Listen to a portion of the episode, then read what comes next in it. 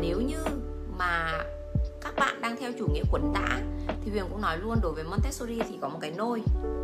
Tức là cái nôi là như thế nào cái nôi như cái giỏ mây ấy, các bạn ấy sẽ quờ cái tay là vẫn có cái thành cái giỏ đấy. Cái cuỗi thì nó quá to còn cái giỏ mây đấy thì nó rất là gần mình nó chỉ cách mình có một tí như thế này.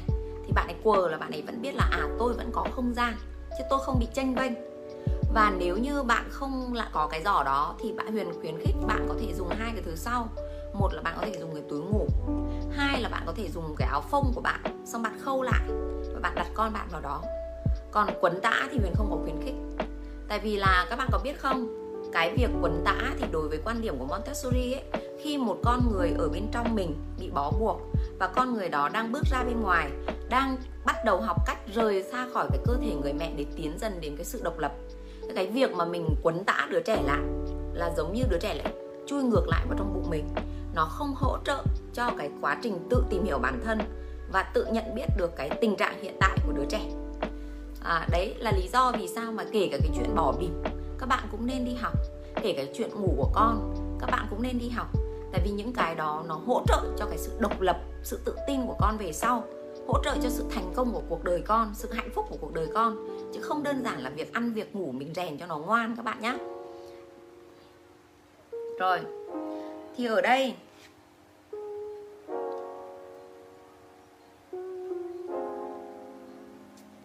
Ở đây thì thông thường là chúng ta sẽ rơi vào cái trạng thái là con chúng ta sẽ tỉnh dậy. Vậy thì chúng ta sẽ bước vào để hỗ trợ cho con như thế nào? Thì đối với Montessori thì có cái đệm, có cái giỏ mây trong những tháng đầu. Và sau cái thời gian tháng đầu thì mình hoàn toàn bỏ giỏ mây và các bạn ấy sẽ nằm trên cái đệm đấy. Nằm trên cái đệm đấy đấy là vị trí để ngủ. Và các bạn ấy phải hiểu là đã là lên giường có nghĩa đây là thời gian để ngủ. Còn chơi thì sẽ có một cái vị trí thảm chơi. Thì bạn ấy sẽ không bị nhầm lẫn giữa hai thứ đó. Và trẻ không có cần phải kê gối. Nếu ai cho con kê gối lót thì huyền nói thật là con huyền bạn đầu bị bẹp đầu luôn. Nếu có thể bạn chỉ cần gấp cái khăn xô ấy để thấm mồ hôi cho con ấy, gấp cái khăn xô dài ra mỏng mỏng này con nằm thì cái đầu của con có thể lăn. Và nhiều trẻ bị đột tử trong giấc ngủ cho nên chúng ta đừng có đặt trẻ ngủ nghiêng hoặc là đặt trẻ ngủ sấp mà chúng ta để cho trẻ ngủ ngửa và chúng ta phải có kiểm tra cái giấc ngủ của con. Và trong một năm đầu thì bạn nên nằm ở những cái vị trí mà bạn có thể nghe được cái tiếng khóc của con. À, nhưng đối với phương pháp Montessori hay là đối với cái cách nuôi dạy không, huyền không nói chuyện làm những bố mẹ cho con ngủ chung. Nhưng thông thường một tuần đầu tiên từ bệnh viện về là đã đã để con ngủ trên cái cái giường của con rồi. Tại vì cái mùi quen thuộc, cái vị trí quen thuộc các bạn ấy đều nhận thức được bằng các cái giác quan của mình. Vậy thì có dùng ti giả không? Nhiều người nói rằng là trẻ cần phải mút, trẻ cần phải trấn an thì phải dùng ti giả. Thì đối với phương pháp Montessori thì không có dùng ti giả, tại vì nó ảnh hưởng đến cái cấu trúc hàm, ảnh hưởng đến cái cơ quan phát âm ảnh hưởng vào một cái vật phụ thuộc. Chung quy lại trong cuộc sống con người ấy, thì chúng ta nên dựa vào bản thân hiểu về bản thân hơn là dựa vào những thứ bên ngoài. Cái việc mà mẹ cứ chạy đến cho bố cũng là một dạng dựa vào một cái thứ bên ngoài. Vậy thì chúng ta cho trẻ mút bằng cái gì để trấn an? Thì trẻ sẽ mút bằng cái ngón tay cái. Các bạn đừng ngại khi mà trẻ mút cái ngón tay cái này tại vì cái ti giả nó có thể bị rơi ra và khi mất cái ti giả rơi ra trẻ đi tìm cái đấy không được trẻ sẽ khóc và chúng ta sẽ phải chạy vào để hỗ trợ trẻ.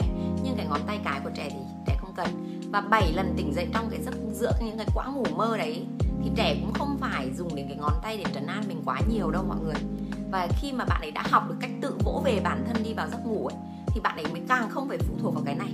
Còn những em bé nào càng bị rối loạn ấy, có những em bé sau này đi học mầm non ấy, mút cho cái ngón tay cái này nó nó nó mòn luôn ấy, thì đấy là những cái bạn đang bị thiếu tình cảm và bị rối loạn cơ. Còn áp dụng như những cái huyền nói bây giờ thì các bạn yên tâm các bạn ấy sẽ phát triển rất là lành mạnh nhá. À, rồi có những mẹ là phải cho con ăn trước khi đi ngủ nhất là những cái bạn mà uh, sau sau 6 tháng sau 6 tháng à, hoặc là sau một tuổi 2 tuổi đi học mầm non lúc nào cũng phải bú một bình thật no trước khi đi ngủ trưa bú một bình thật no trước khi đi ngủ tối. Thì huyền cũng nói luôn là không nên cái điều đấy trẻ đã có khả năng tự ngủ qua đêm rồi và chúng ta nếu như trẻ mà quấy khóc thì kiểm tra xem là cái sữa của mình nó có đủ dinh dưỡng không. Chứ còn các bạn có biết là có những em bé một đêm các bạn ấy có thể ngủ nút 9 lần bú sữa. Nhưng đấy không phải là bú để để ăn, các bạn ấy không có nhu cầu ăn cái kiểu đấy. Và chúng ta bị sai lầm và đưa cho con một cái đáp ứng giả. Và con bị hiểu nhầm với cái đáp ứng của bản thân. Sau này lớn lên có vấn đề gì là cũng muốn ăn cái gì cũng là từ cái mồm đi ra là vì như thế đấy mọi người ạ. Có cách nào bỏ ti giả không cô? Có. Bây giờ chúng ta sẽ luyện như cái cách mà huyền nói nhé. Và nếu như bạn muốn bổ sung thêm uh, cái cái thứ cho con gặm thì các bạn có thể mua cái quả cầu có cái cái bóng gai ấy. đó nhưng cái đấy thì nó phải nằm ở cái thảm chơi.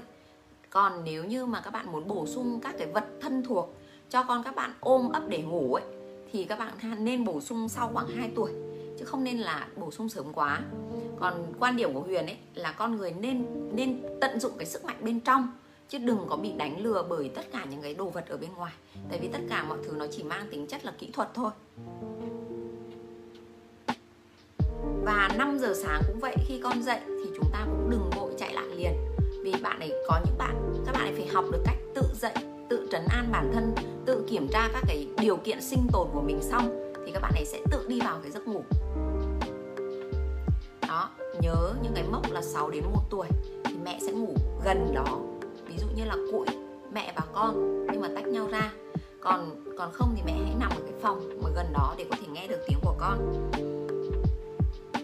Còn thông thường ai đã dùng ti giả rồi thì khi con khóc là chạy lại là phải đưa cái ti giả đặt vào cho con, đúng không? Thì nếu bạn đã quen dùng ti giả cho con thì bạn hãy đặt vào tay cho con chứ bạn đừng có đặt vào miệng cho con nhé